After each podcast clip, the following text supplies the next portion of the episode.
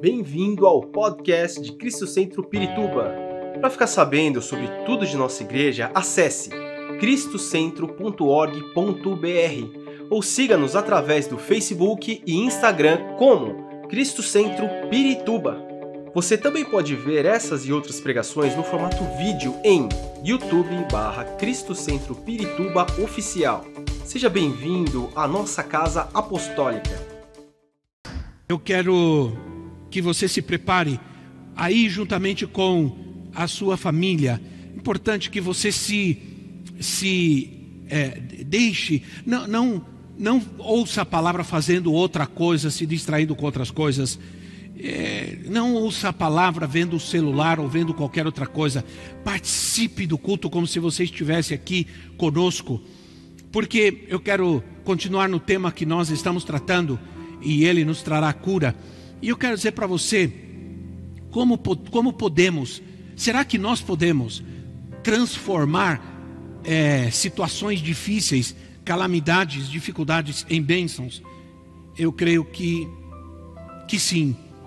Será possível ver calamidades transformadas em bênção? Será que realmente nós devemos acreditar nisso, crer nisso? Vendo a real situação em que nós estamos, é possível crer que nós vamos vislumbrar bênçãos, que vamos poder ver bênçãos em nossas vidas, que não vamos perder a esperança de que ao passar tudo isso, ao terminar tudo isso, nós vamos poder é, ver algo maior de Deus, algo mais, mais poderoso ainda em nossa vida através é, da Sua palavra, as Suas promessas? Será que nós podemos ver transformadas essas, essa, esses sentimentos que nós estamos vivendo em bênçãos de Deus?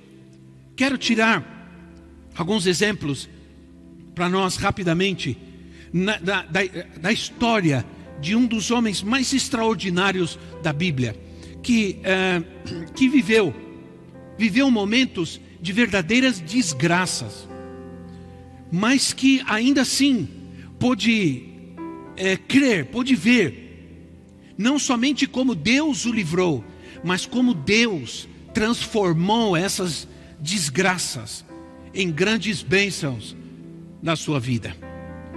José era esse homem, alguém com um dom extraordinário de transformar calamidades, desgraças em bênçãos pegar aquela situação que parecia perdida, pegar aquela situação que parecia completamente impossível de se resolver.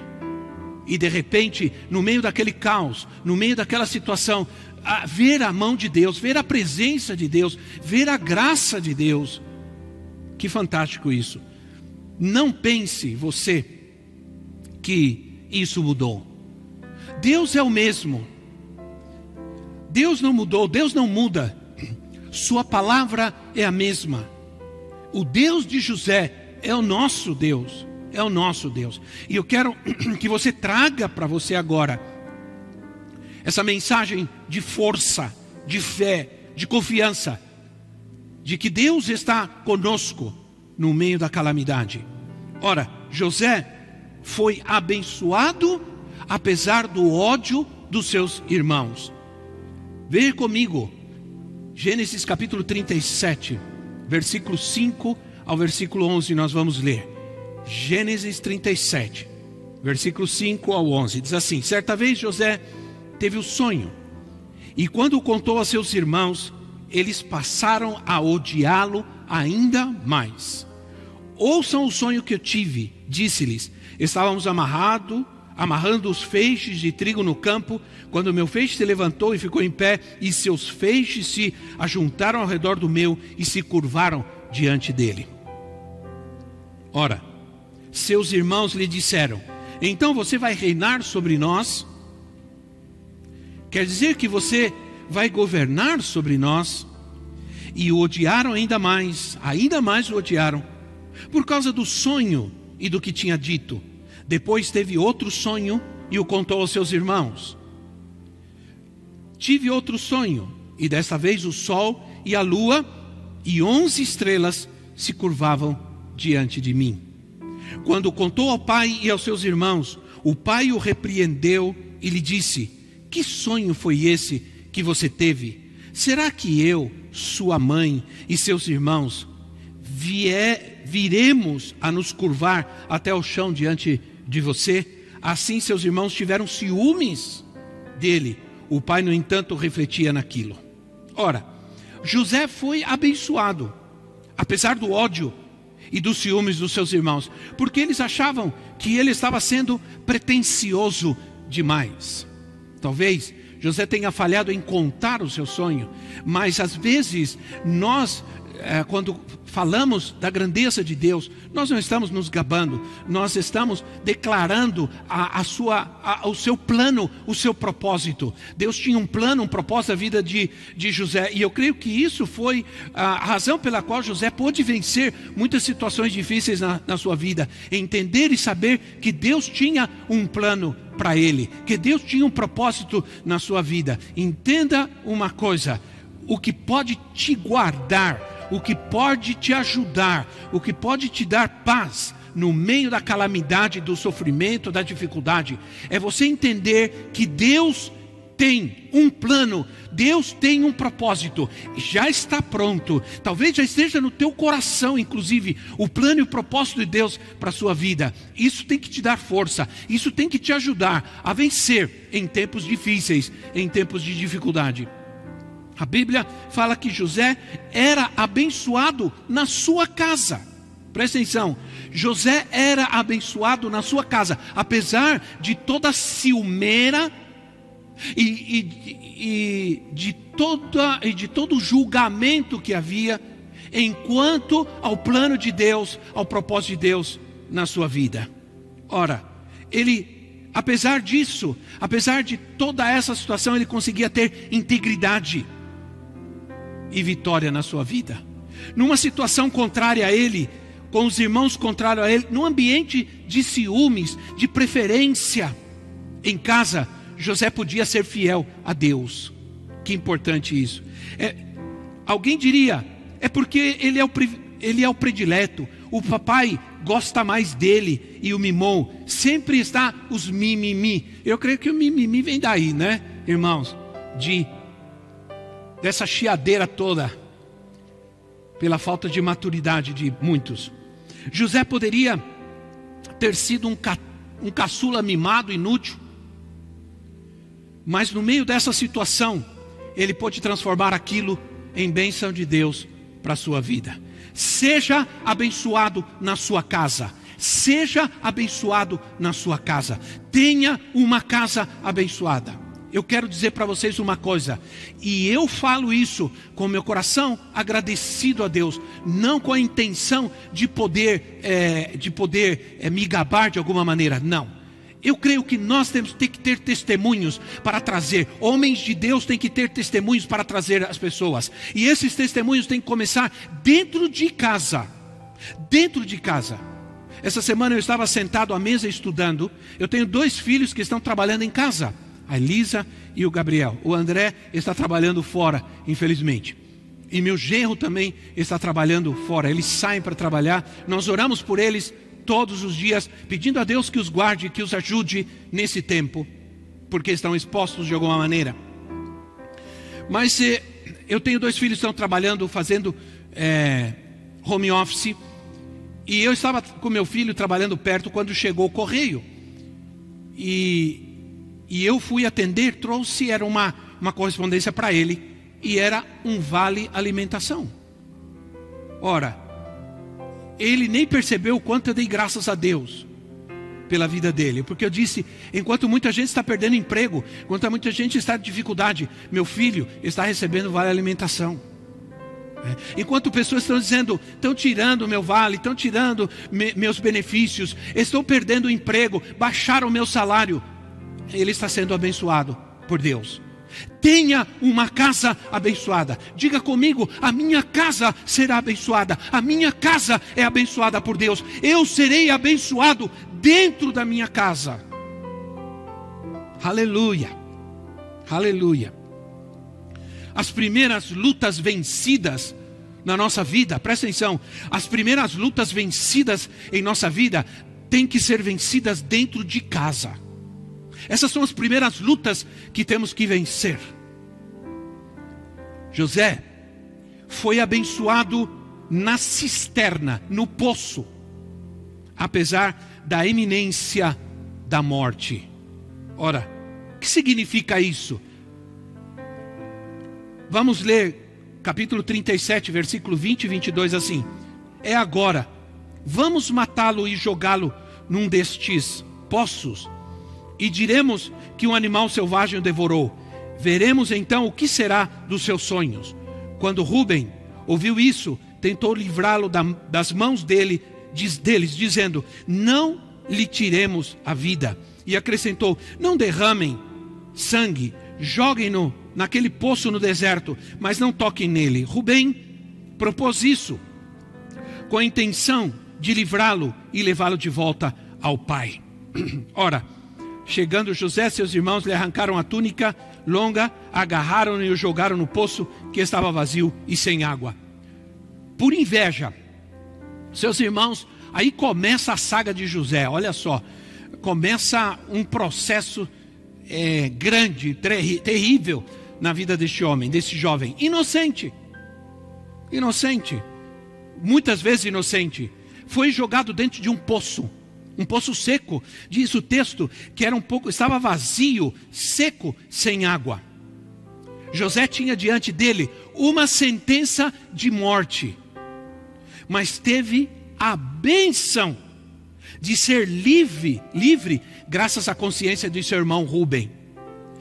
Ele foi livrado por Deus da morte, mas teve que enfrentar outra situação. A Bíblia fala que os jogaram nesse poço. E quem os jogou nesse poço não eram pessoas estranhas, não eram pessoas é, bandidas malignas, eram seus irmãos. Seus irmãos os jogaram naquele poço. Esse poço pode representar muitas coisas. Né? Pode, é, pode significar, pode representar a reje, rejeição. É. Todos nós um dia, um dia ou outro, vamos, somos jogados em algum poço, em alguma cisterna. Isso faz parte da vida. Você não deve se conformar com o poço, com a cisterna. Não é isso mas vez por outra você vai ser jogado num poço. Faz parte do processo de Deus, mesmo no poço, na cisterna, vazia, sozinho, sem água, sem alimento, saiba que Deus pode estar livrando você de algo maior. Maior. Não faça das cisternas de sua vida túneis sem fim, isolamentos sem fim. Na cisterna vazia não há água, não há comida, não há como saciar nossas necessidades físicas e emocionais. Cisternas de depressão, cisternas de desilusão, cisternas de injustiças. Às vezes, estamos sozinhos no meio dos problemas e parece não ter saída. Mas sabe de uma coisa? Interessante que a cisterna, um poço, é um lugar onde você só pode olhar para cima. Você só pode olhar para cima, é onde você vai vislumbrar a luz, é onde você vai ver a saída. Então, a, a, a palavra de Deus diz em Salmos capítulo 121, versículo 1 e 2 assim: Eleva os meus olhos para os montes, de onde virá o meu socorro? O meu socorro vem do Senhor, que fez os céus e a terra. O meu socorro vem do Senhor. Graças a Deus que a gente pode olhar e vislumbrar a luz, os céus que declaram a glória de Deus. Temos visto pessoas na sociedade que que aproveitaram a cisterna das suas vidas para transformar em oportunidades em oportunidades. Alguém me contava de uma, de uma pessoa que, que uma, uma senhora em casa que começou a fazer máscaras para usar em casa e, e dar para um, para outro, para alguém. E de repente ela recebeu um pedido grande de uma fábrica e agora pediu de outro um pedido grande de máscaras e agora está ganhando dinheiro. Aleluia. Ora, querida, queridos irmãos, nas dificuldades nos aproximamos mais de Deus, pedindo-lhe socorro, depois de passarmos por problemas e dificuldades.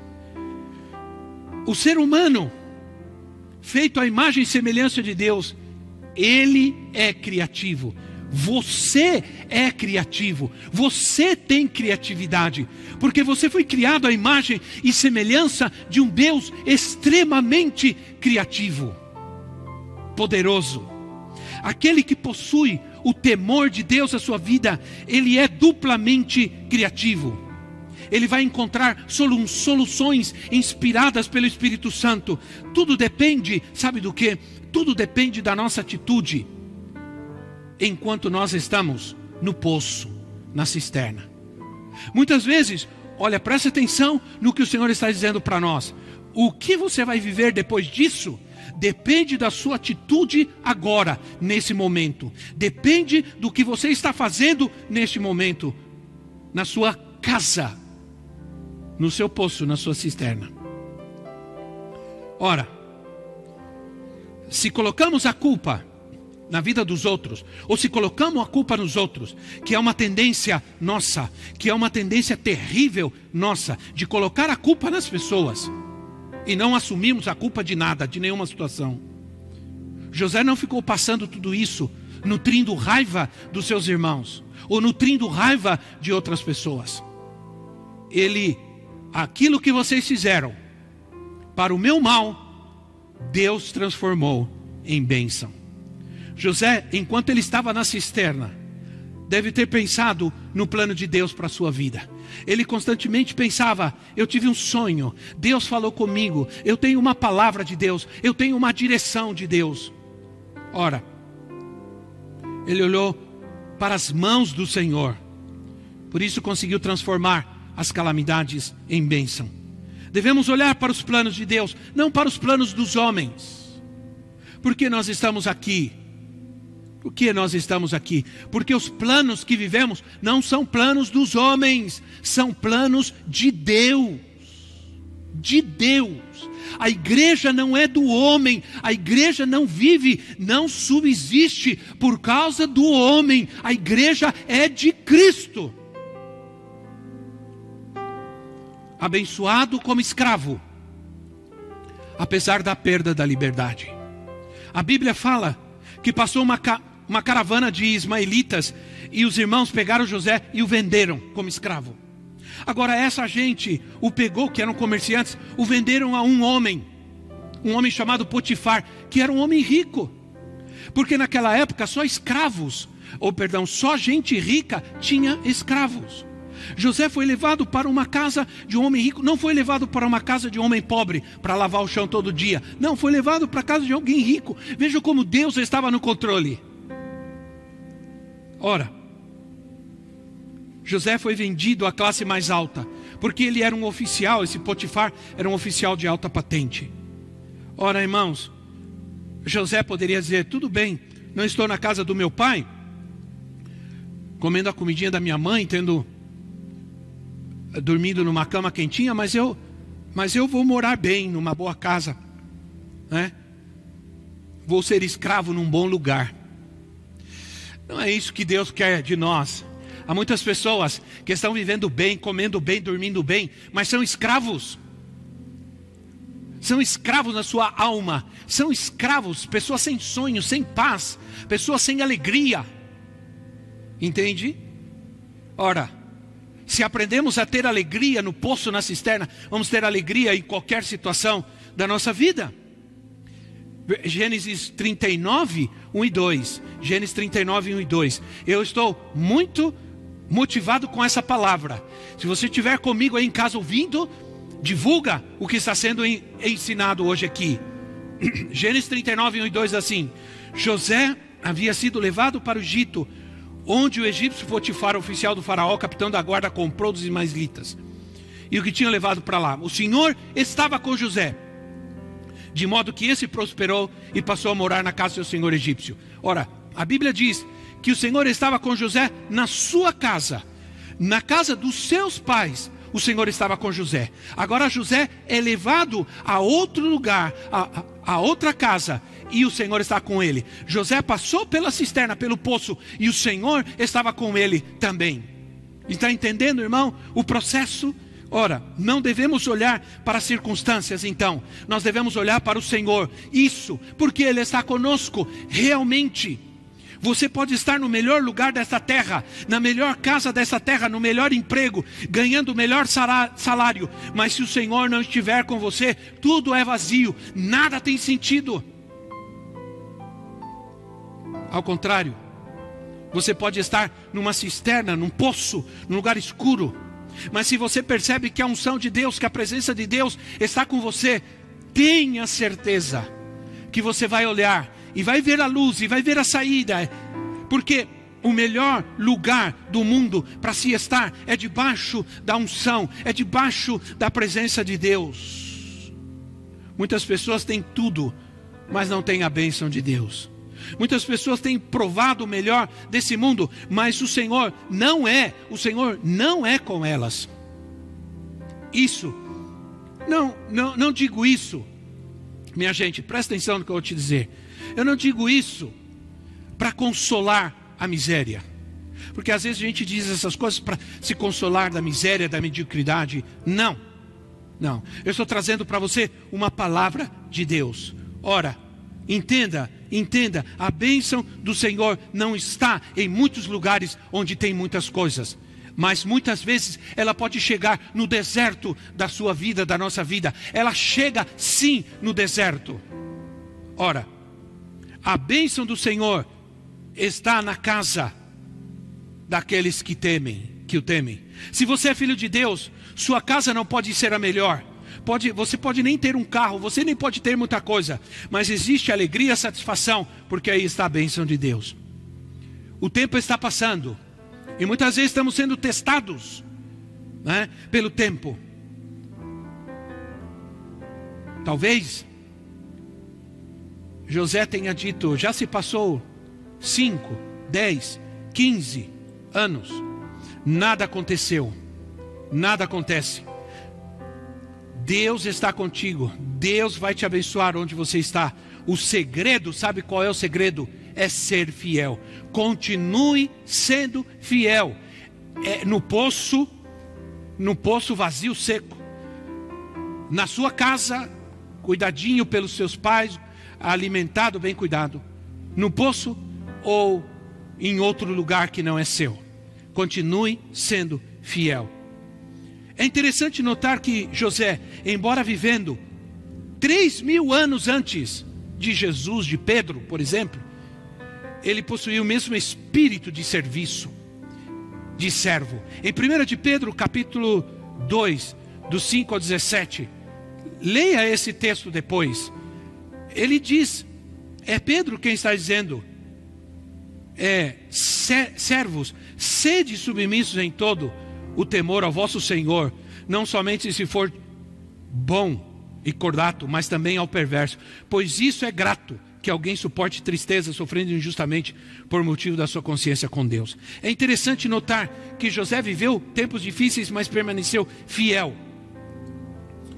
Você sonha com seu próprio negócio, com sua própria empresa. Você sonha em trazer grandes ofertas a Deus, deseja ocupar cargos importantes e relevantes na sua vida, deseja ter vitória, ter conquistas profissionais. Seja fiel onde você está trabalhando, seja fiel. Jesus disse: se você for fiel com aquilo que não é seu, Deus vai te dar o que é seu. É um princípio. Abençoado e preso apesar de não merecer. Tenho muita coisa hoje, como sempre, mas eu preciso terminar. Abençoado como preso, apesar de não merecer estar ali, presta atenção. O que aconteceu? Bom, veio a injustiça. José foi acusado pela mulher de Potifar de assediá-la foi para a prisão. Deus estava aí, sabe por quê? Porque naquela época um escravo assediar a, a patroa, ele seria preso, seria degolado ou enforcado. essa era a lei. Mas José foi para a prisão. E na prisão, o que aconteceu? Deus estava com ele. Ele foi abençoado na prisão. Quer viver situações tão adversas e continuar sendo abençoado e cuidado por Deus? Ora, apesar dos anos frios e escuros no calabouço, capítulo 39, versículo 21 e 23, diz assim: Apesar, mas o Senhor estava com ele e o tratou com bondade, concedendo-lhe simpatia do carcereiro. Por isso, o carcereiro encarregou José de todos os que estavam na prisão e ele se tornou responsável por tudo o que lá sucedia. Ora, José prosperou dentro da cadeia da prisão. Deus continuou acompanhando o seu servo. Olha, O Senhor era com José. Parece que nada muda, ele poderia pensar, nada está mudando. Senhor, muda essa história. Pode estar acontecendo a mesma coisa com você. Todo domingo você vai à igreja, você busca Deus, você ora. O pastor diz que o Senhor é contigo, mas nada acontece. Você é fiel entrega o seu dízimo, participa, mas parece que nada acontece. Sabe de uma coisa? Continue tendo um coração nobre com Deus. Continue guardando o seu coração com Deus.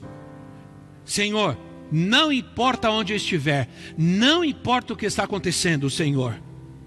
O Senhor não largou José, o Senhor não vai te largar. Eu estou terminando, mas eu preciso te dizer isso. O Senhor não largou José, o Senhor não vai te largar. Ora, para onde estivermos, para onde vivermos, para onde caminhar tudo isso, vamos transformar as calamidades em bênção. Vamos transformar as dificuldades em bênção precisamos servir as pessoas servindo a Deus. Nós não somos chefes de ninguém, nós não somos donos de nada. Tudo é do Senhor, minha casa é do Senhor, minha vida é do Senhor, minha família é do Senhor, a igreja é do Senhor. Ora, devemos fazer tudo para agradar-lhe, para, para agradar ao Senhor na certeza que é dele que vem toda a recompensa. Meu irmão, observamos que em todos os momentos José vivia transformando todas essas calamidades em bênção. Ora, estar na casa de Potifar como escravo era uma calamidade. Deus transformou em bênção, Deus estava lá. Estar no presídio era uma calamidade, mas também a bênção de Deus continuou com ele. Não importa onde você esteja, o Senhor vai transformar essa situação, eu creio. Às vezes, não é como nós imaginamos, não é o fim que nós esperamos, mas ainda assim será o melhor de Deus para todos, para todos. Olha, você quer transformar as calamidades em bênçãos? o Senhor vai ajudá-lo a ser alguém que é capaz de transformar as calamidades em bênção. O Espírito de Deus vai revestir você, o Espírito de Deus vai te capacitar para que no meio dos poços e das cisternas da vida, você, vivendo essas tribulações, no meio das lutas, você prospere em seu caminho. Você será bem sucedido onde você colocar as suas mãos. É o que diz a palavra de Deus e ponto. Você será abençoado no trabalho, você será abençoado agora, na tua casa você será abençoado, você será abençoado no poço, na cisterna, você será abençoado onde você estiver, se Deus estiver contigo. E a bênção dele, se você estiver olhando, entendendo que é dele que vem o seu socorro, e você estiver olhando não para situações, mas para o plano dele, para o propósito dele para a sua vida. E sabe de uma coisa? O Senhor quer que você responda hoje dentro da prova. O Senhor quer ouvir você responder agora. Qual é a tua resposta para Ele agora, no meio de tudo isso? A unção do Senhor vai capacitar você e você vai responder a Deus de maneira apropriada, com fé. O Senhor vai romper na sua vida. O Senhor está rompendo na sua vida. O Senhor está te dando paz. Obrigado, Senhor, porque essa mensagem, antes de ser para qualquer um de vocês que estão ouvindo, ela é para mim também. Louvado seja o nome do Senhor. Aí na sua casa, eu quero orar por você. Quando você sair desse poço, meu amigo, saia transformado. Se quando você sair desse poço, saia crendo, saia crendo em Jesus. Entrega a sua vida, seu coração para Ele. Saia dessa situação dizendo: a partir de hoje eu caminho com Ele, eu caminho com Cristo na minha vida. Eu a partir de hoje eu vou dar atenção aos planos de Deus para mim. A partir de hoje eu vou dar uma resposta apropriada ao meu Deus. De viver de maneira diferente. Quero orar por você. Chega mais perto. Chega mais perto da televisão. Vou orar pela sua vida. Bendito Deus, eterno Pai celestial. Senhor querido, eu oro por essas vidas preciosas que estão ouvindo a tua palavra esta manhã que estão conosco cultuando e adorando o teu nome. Senhor, eu te peço que o Senhor esteja com elas agora, que o Senhor entre nesta casa agora, rompa, Senhor, com todas as barreiras e dificuldades impostas pelo medo, pelo temor, pela depressão, pela angústia, pela incredulidade, pelo orgulho Rompe agora, Senhor. Entra neste lugar, Senhor. Entra nessa vida, nesse coração, Senhor. Provoca uma verdadeira transformação, Senhor. Traz a luz, traz a vida, traz a paz, traz a saúde. Eu repreendo a enfermidade, eu repreendo agora a doença. Em nome do Senhor Jesus, Pai. Entra agora mesmo, Senhor, nesta casa e traz a tua paz, a tua alegria no meio, Senhor, deste tão difícil confinamento. Ó Deus, eh, parece que o tempo vai passando e quando a gente pensa que está terminando, acabando, e vem algo mais, Pai. Mas nós estamos confiando, nós estamos esperando e nós estamos crendo no Senhor crendo na tua graça, na tua presença. Não vamos nos precipitar, nem nos angustiar, mas vamos guardar o nosso coração no Senhor, na sua graça, na sua presença, no seu amor e na sua grande misericórdia. Em nome de Jesus. Aleluia. Deus abençoe a sua vida. Esperamos que esta mensagem tenha te inspirado e sido uma resposta de Deus para a sua vida. Quer saber mais sobre Cristo Centro Pirituba? Siga-nos nas redes sociais no Facebook, Instagram e YouTube, ou visite nosso site em cristocentro.org.br.